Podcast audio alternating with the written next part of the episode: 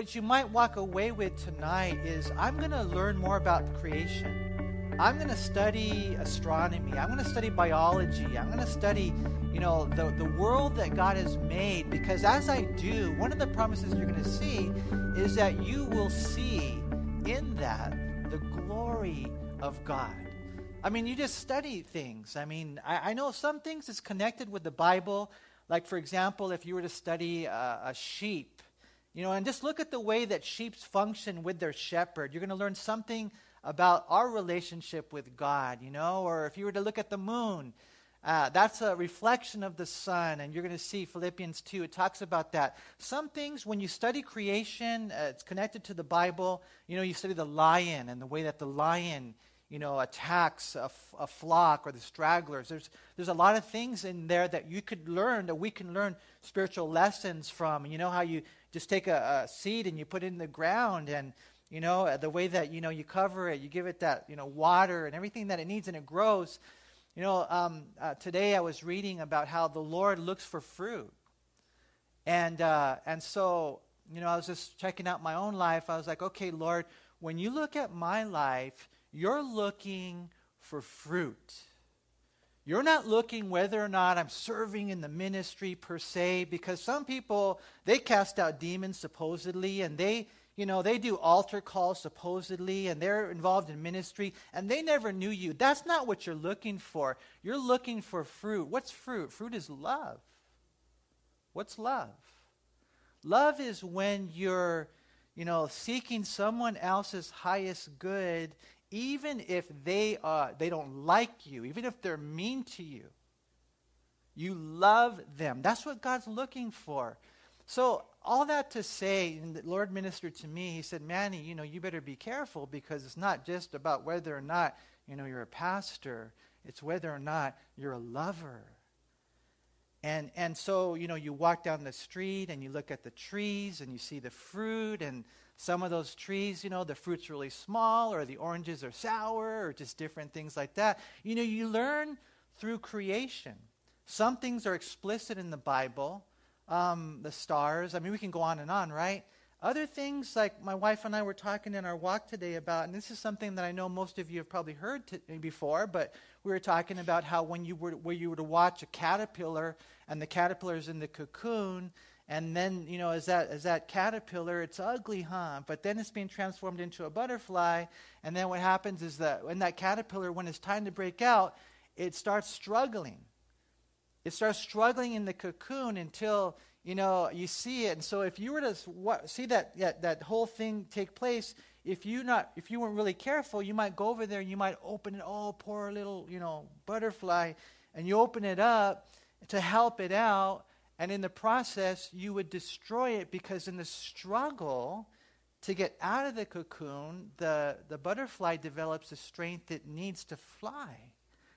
And you, and you learn lessons in life. Don't get in the way of what God's trying to do. These are spiritual truths. Uh, all that to say this, you guys study creation. Study. There's lessons everywhere. And what we see right here in Psalm chapter 19, it says that when we look at the, the heavens, it declares the glory of God.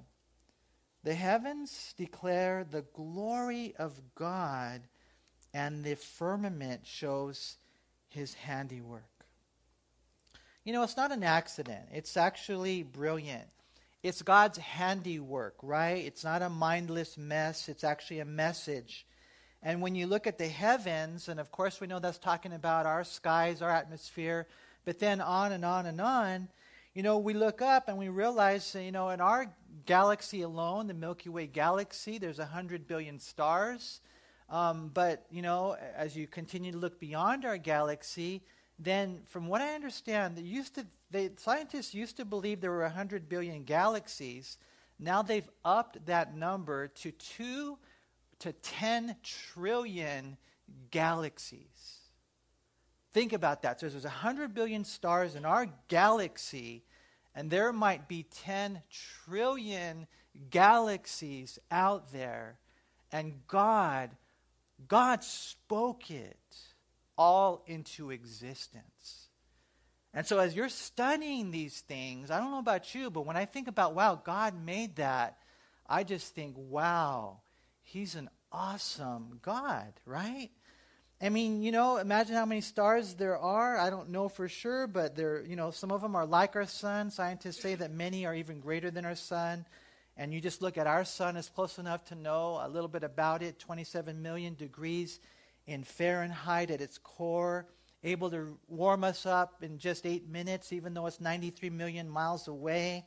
You know, and, and, the, and the first verse of the Bible, it points to the universe that God made and how he spoke it all to existence by the power of his word. And by the way, he did it from nothing.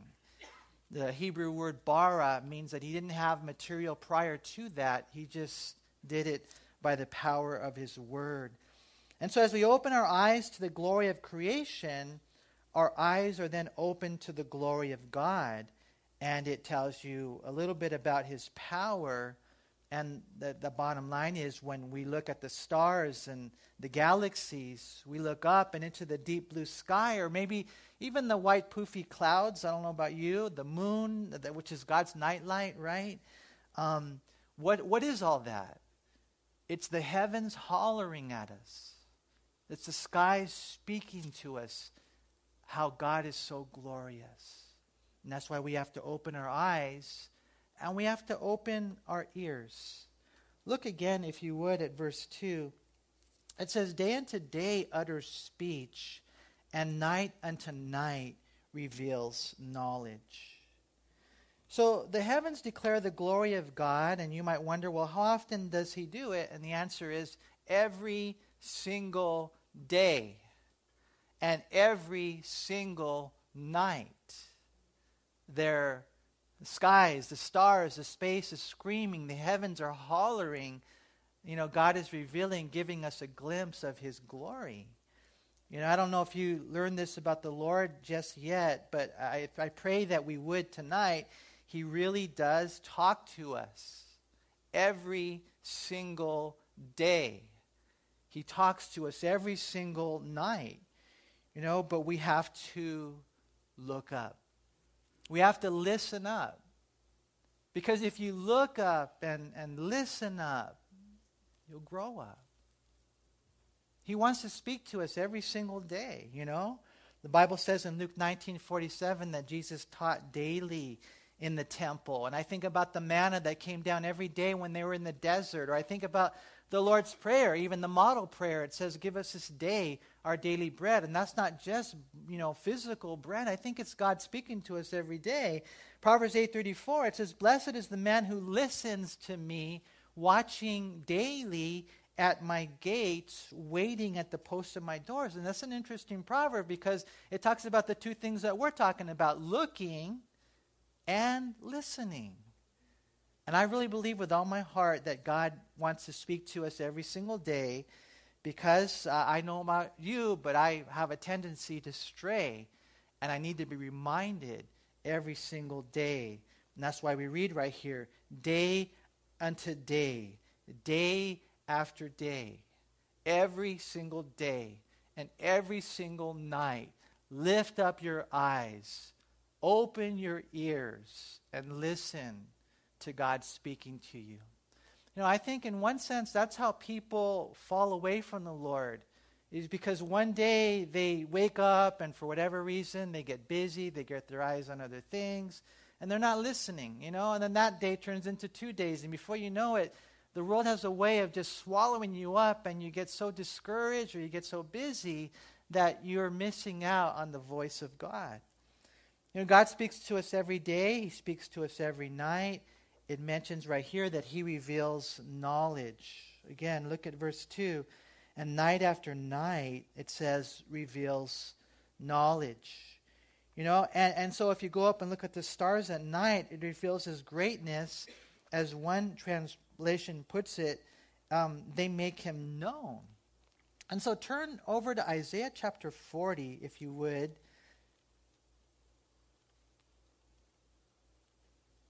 Because you're like, well, what, you know, what's the lesson there? I look up at the stars.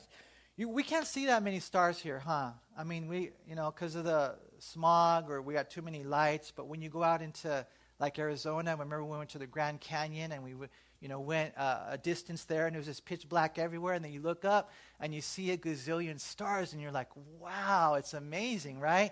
And so you're like, okay, what's the lesson in all that? Isaiah here is interesting what he says in Isaiah chapter 40 in verse 26. He, he says, Lift up your eyes on high and see who has created these things, who brings out their hosts by number. He calls them all by name by the greatness of his might and the strength of his power, not one is missing.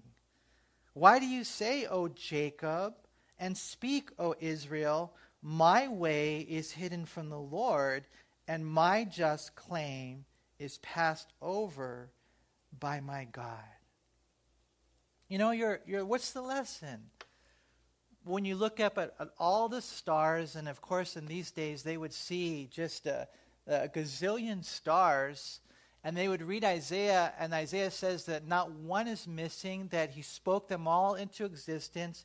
He made them, maintains them, he knows their names.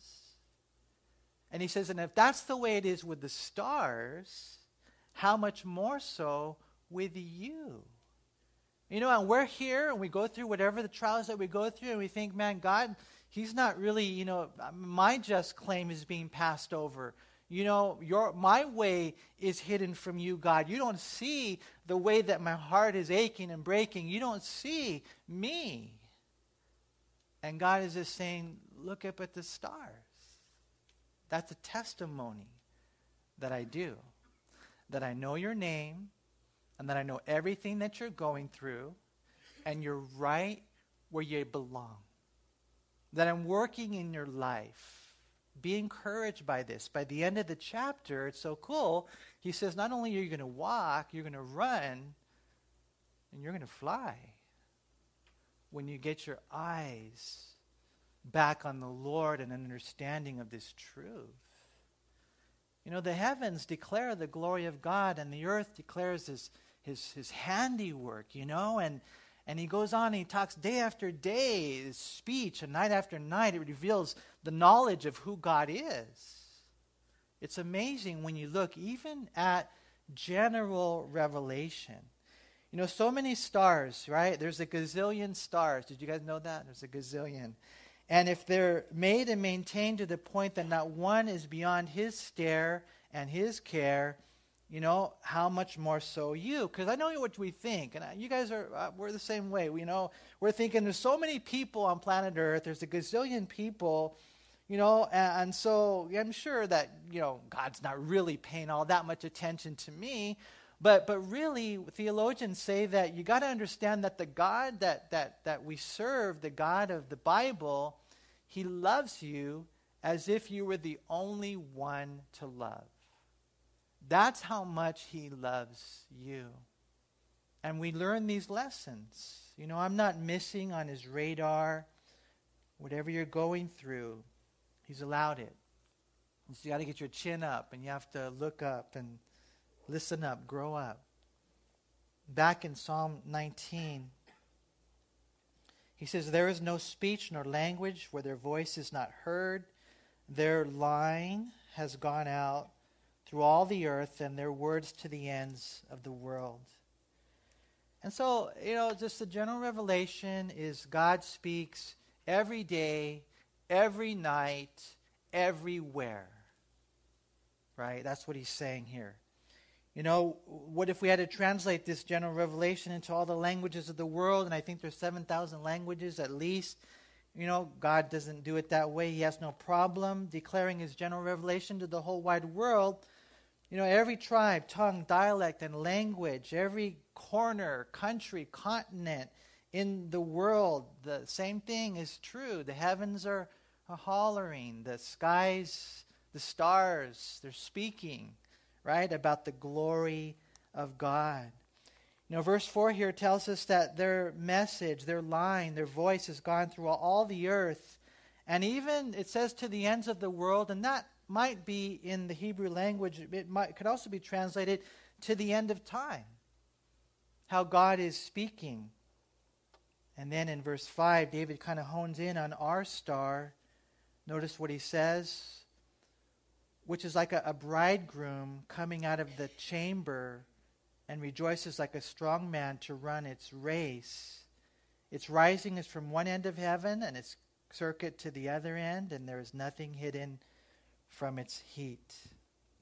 And so he compares our sun now to a bridegroom. And obviously, this is now the closest star for us. It's our star coming out of a chamber. Now, this is interesting. I don't know because I've read different commentaries, and some say that he, the bridegroom is coming out of his chamber to go to the wedding, which is pretty exciting, right?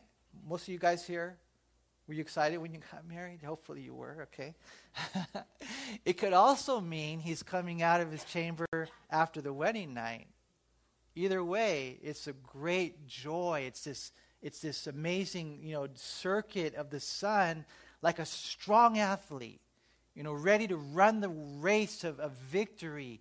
You know, and that's kind of what he sees this the sun as. And and again, we, we probably shouldn't read too much into this other than really the joyful, powerful circuit of the sun which God has set in motion right? And, and we're so grateful for the sun. Nowadays, you know, we have lights everywhere, and we have lights on our phone and, and everything, and so it's not as, as, huge as it was back then. But back then, I mean, they had little lights, but it's nothing. I mean, they were they valued the light of the sun, they valued the heat of the sun, and that's what we see the, the many blessings that our star, which is made by God, brings to us to tend and take care of us every single day of our life.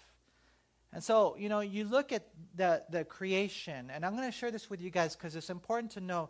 General revelation is uh, in creation and conscience. Okay, so general revelation, creation, and conscience. And that tells you there's a God.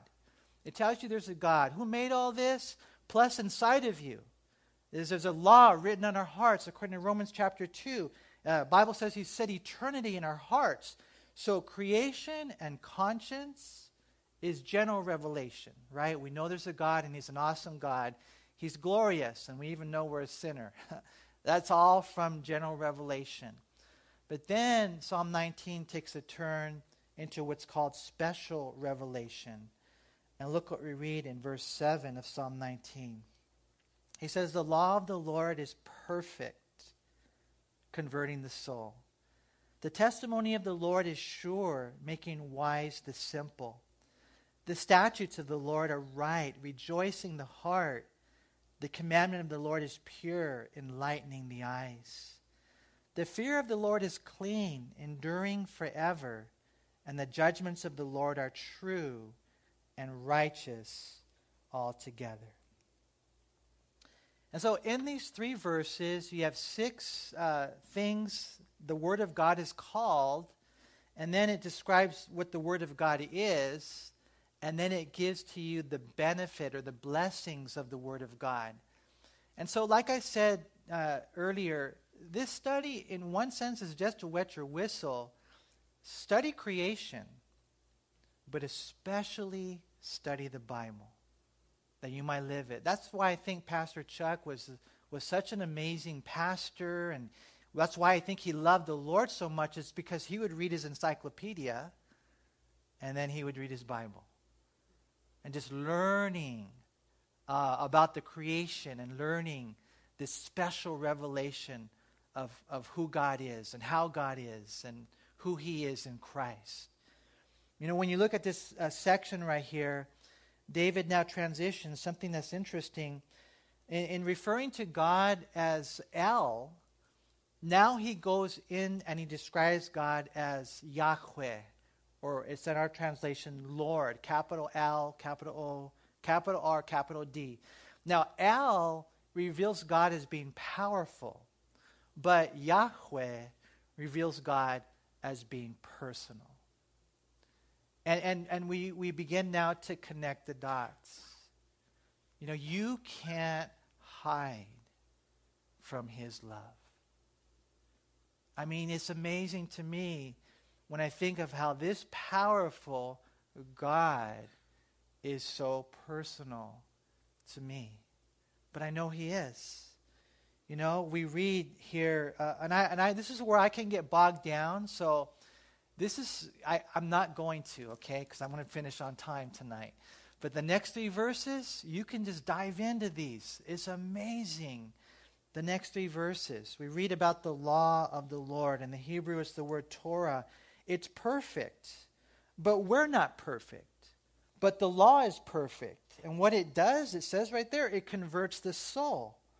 You know, that word right there is an interesting word. It refers to instruction, direction, teaching. It comes from a word that means to shoot an arrow. And so basically, what the Word of God is, is kind of shooting an arrow with an aim to save us. The law of the Lord is perfect and it converts the soul. This is how people get saved with the message of the Bible, right?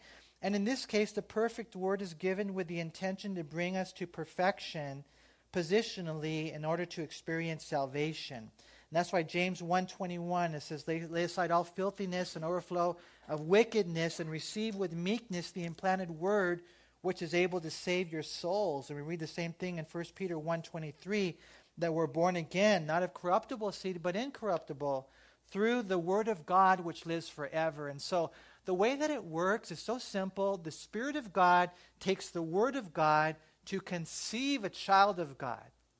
And, and we're going to see the next point is the Spirit of God takes the Word of God to conform us into the image of God. This is why it's so important.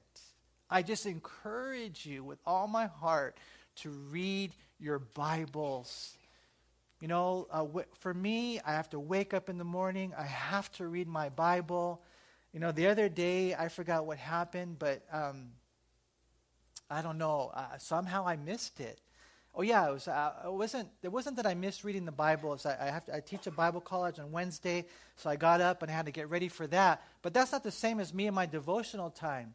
So uh, uh, because I woke up late, I didn't get my devotional time. After I taught the Bible college class, I went home and I said, I can't do anything for me. That was my conviction until I get into my devotional time with God. And a lot of people, I think the reason they struggle, and I wonder how could they how could they struggle? They come to church like, you know, 17 times a week and they go and they, you know, and they get high. And they get drunk and they do this and they do that. It absolutely doesn't make any sense. And then the Lord just he shows me they're not in the word. How can a young man cleanse his way by taking heed according to the word? It doesn't take a degree, it's not rocket science, my friend. Open up your Bible and open up your heart and get on your knees and watch what God will do. But I've also learned this, and you know, I just want to make sure that it's clear that it's not just me opening up my Bible and, and reading it and saying, okay, man, I prayed for an hour and I read my Bible, you know, for an hour, and, you know, like some Pharisee. No, I want to live the Word. I want to love it and learn it and live it. And so it, it, converts the soul. And it says right here that it makes wise the simple. Look again at verse 7.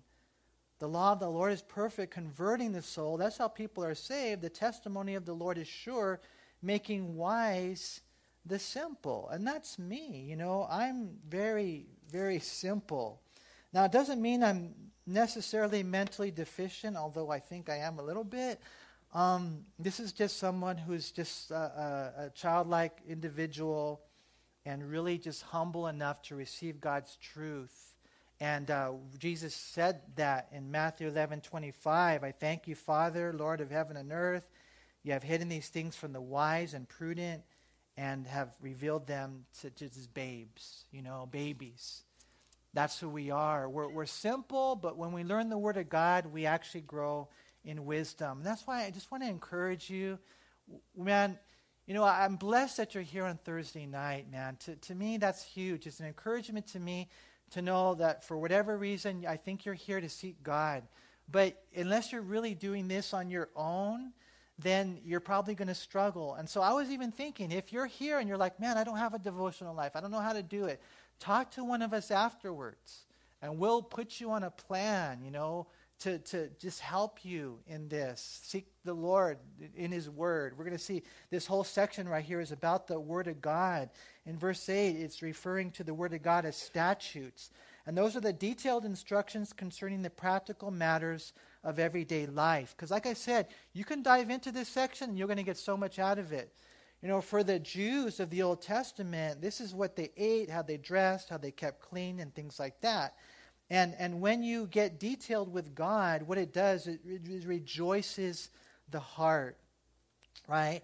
And that's what happens when we live a life of obedience uh, to the very details of the way that He speaks to us.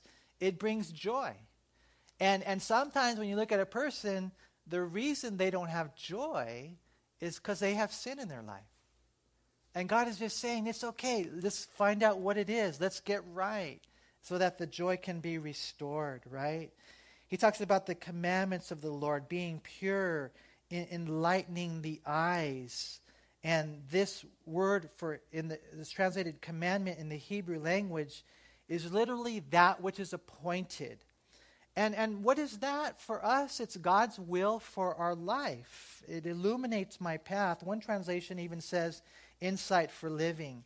And it's kind of like what is God going to speak to me you know, personally. These are things that we need, his marching orders for us as individuals. Verse 9, it calls the word of God the fear of the Lord. And that's an unusual name for the scriptures, Warren Wiersbe said, but it reminds us that we cannot learn the word of God unless we show reverence and respect for the God of the word. And really, to teach the Bible is to teach the fear of the Lord. And so, he says the fear of the Lord is clean. And so now God begins to clean up our life, right? Morally and ethically, spiritually. And it endures, it says right here, forever. The judgments of the Lord, it says, uh, this refers to the ordinances or verdicts. And throughout the Bible, we see the Lord passing judgment on what people and nations do. And we see his rewards and rebukes and, and punishments. And what the Word of God does is it helps us understand all those things. And notice again there at the end of verse 9, if you would, it says, The judgments of the Lord are true and righteous altogether. And, and what we see is that in the unity of the scriptures as a whole, that the full counsel of God, it brings both imputed righteousness and imparted righteousness. And that's why I like what uh, Sandy Adams said and I think it's true in one sense, it takes a whole Bible uh, to make a whole Christian. And so continue reading it, continue studying it. But notice what we read in verse 10. It says, in light of all this, right, you're learning about the Word of God. It says, More to be desired are they than gold, yea, than much fine gold or pure gold, sweeter also than honey and the honeycomb. And so here's the thing, right? Knowing what the word is, knowing now what the word does, it should really bring us to a place that we desire the word, in one sense, more than anything else in the whole world. Because in, in knowing this word, you're going to know your God and you're going to grow as a you know as a dad as a wife as a husband as a friend as a person. I mean this right here it's all found out more than than money right? More than gold more than honey right? That's what he's saying right here. It brings salvation it brings sanctification it brings us to jesus it makes us like jesus it brings wisdom to guys that don't have any common sense. So, you know, when we're down in the dumps, it makes us joyful. In a dark world, it gives us light, it's insight for living. That's what the Word of God is. And in light of this powerful and personal God who revealed himself to us, we should want really to dive into that revelation more than anything else. This should be our greatest desire in life. Lord, I want to know you. I want to know your word. And I will study it for the rest of my life. You know, David uses money and meals fortune and food as, as rivals to the revelation because um, those are kind of like the two things that we tend to be consumed with, right? I mean, it's better than any amount of money or anything that money can buy. It's uh, sweeter than honey or any type of candy except for almond joy. That's the only one. No, I'm just joking. Um, that's what the word is, right? Psalm 119, 72, it says, The law of your mouth is better to me than thousands of coins of gold and silver. Psalm 119, uh, 127, it says, Therefore I love your commands more than gold, yes, than fine gold. Psalm 119, 103, it says, How sweet are your words to my taste, sweeter than honey to my mouth. You know, how many of you here have a sweet tooth? Just out of curiosity, you like sweets. Some of you don't, huh? How many of you more like bread? It's all about bread right? So Jesus says in Matthew 4, verse 4, uh, it is written, Man shall not live by bread alone, but by every word that proceeds from the mouth of God. Uh, Job even said this in Job 23, 12, I have not departed from the commandment of his lips. I have treasured the words of his mouth more than my necessary food. And, and just at the end of the day, I mean, the way that it is in most of the world that we live in is all about money. It's all about making money. You get a job, you get another job, you work overtime. What can I buy? And you start, you know, you know, building bigger barns. And God said, You should want the Word. How much uh, time are you in the Word? More than money. Some people, even Christians, they're going to die rich but poor.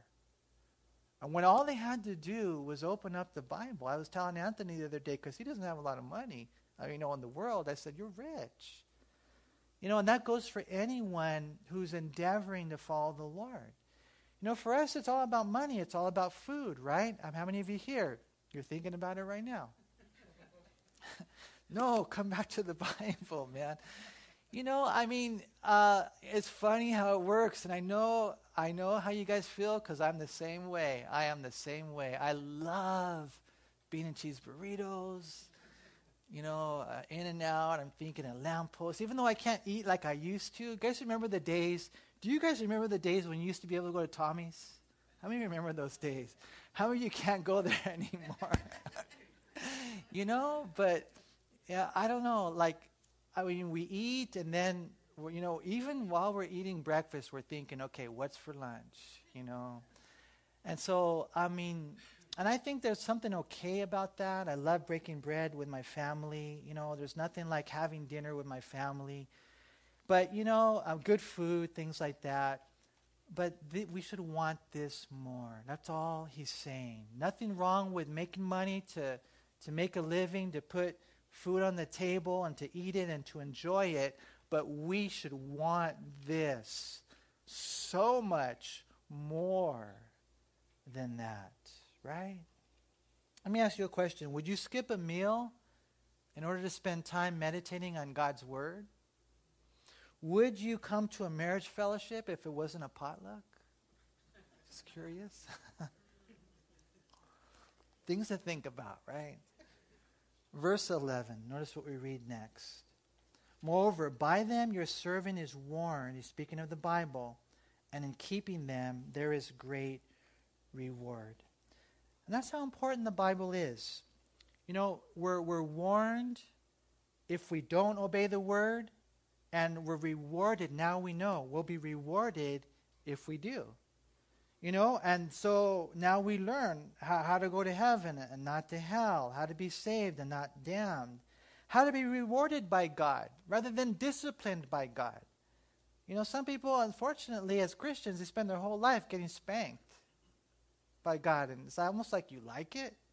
You know, you, does God need to discipline you your whole life in order for you to grow up and be a, a man of God or a woman of God? No, prayerfully not, right? I mean, this is how we learn how to be rewarded rather than to be disciplined. By His Word, I can avoid the wasted life and I can enjoy the blessed life. You see, in this psalm, we have the general revelation of God, we have the special revelation of God, and I'll talk about one more aspect about that in just a second. And then we see, in closing, the salvation of man. Look what we read next. He says, Who can understand his errors? Cleanse me from secret faults. Keep back your servant also from presumptuous sins. Let them not have dominion over me. Then I shall be blameless, and I shall be innocent of great transgression. You know, what, what good would it be? Like the general revelation, God is so powerful.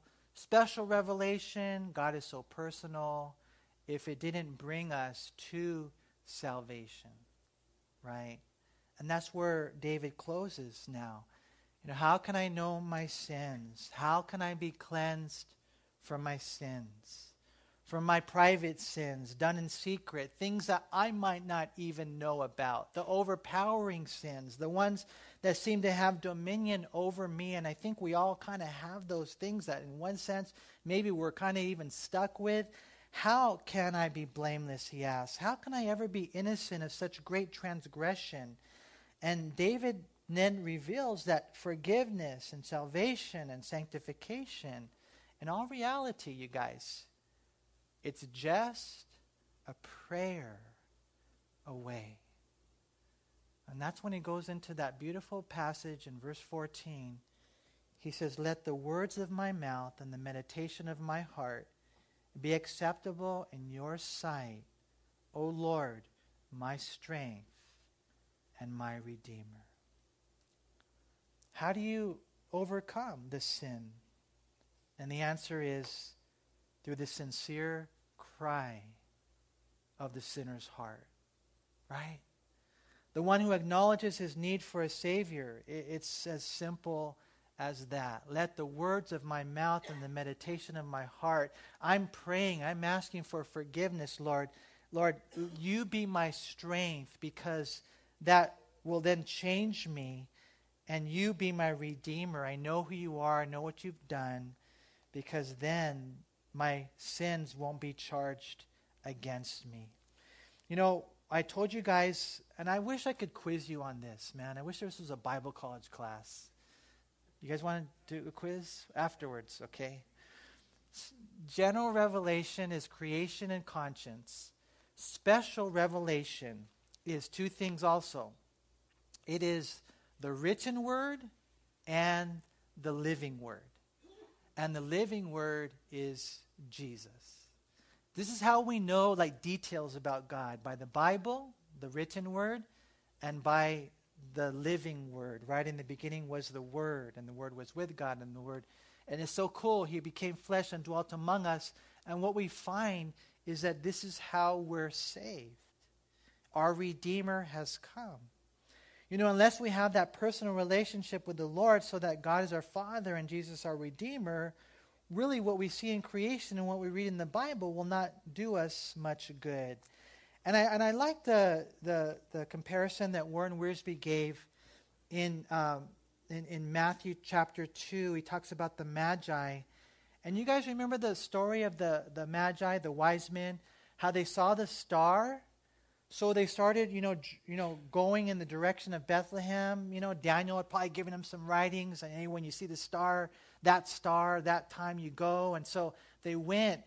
And then when they got to Bethlehem, they found out from the scriptures, oh, he's supposed to be, he's supposed to be, he's supposed to be born here. And so you got the like the general revelation, the stars, and then you got the special revelation, which is the scriptures. But then what did it lead them to? It led them to Jesus. Right? And as, and as we come to Jesus, what we find is that he redeems us. He's the one that, that redeems us from our sins. And I'm going to tell you guys something, and you're probably going to want to throw tomatoes at me, but then hopefully, eventually, um, or maybe one day you won't. You know, the, the sin that we have inside of us, the ick, the yuck, the wickedness, the sin nature, we're, we're going to always have it. You know, we're going to always have it. The, you know, every single day, we're going to stumble. We're going to fall. We're going to blow it. We're going to think something that we shouldn't have thought, you know. I, mean, I, I don't know about you guys, but man, sometimes I just, I just, um, I just hate who I am because I blow it so much. I mean, I don't verbalize everything because I know better than that, right? But I just know who I really am. And so, you know, that's something that we're going to have until the day we die. And so you're like, well, then who, what hope is there? What hope is there? And that's where we come back to what we're talking about today. Our only hope is the blood of Jesus. And his blood really does wash away our sins. And what he says right there at the end, two things that are so important for us that I pray that we would never forget. Um, if you're not a Christian, number one, he's your Redeemer. He's your Redeemer. Number two, if you are a Christian, he's your strength. He's your strength. And those are the two things that we need in life, huh? And so, as we close today, I just want to encourage you number one, to open your eyes to the glory of creation. Number two, open your ears to the glory of his revelation. And then number three, open your hearts to the glory of his salvation. That in Christ, by the grace of God, he sees no sin. So keep coming to church. Keep um, keep believing. I wore this T-shirt on purpose. You guys, you guys thought it was a Dodger T-shirt, huh? It is, kinda, because I like the Dodgers. I think that if you go to church in Monte, I think you should like the Dodgers. That's what I think. and the Raiders. That's what I'm thinking. And I know you guys are going to disagree with me on that, man. but here's the at the end of the day, this is this is what we have to we have to we have to be and we have to stay in this place right here. All the days of our life is that we have to be believers. And and just to get weird, one last analogy. When you're playing baseball, what are you supposed to do? When you're up to bat, keep your eyes on the ball. When you're a Christian, keep your eyes on Jesus. Amen.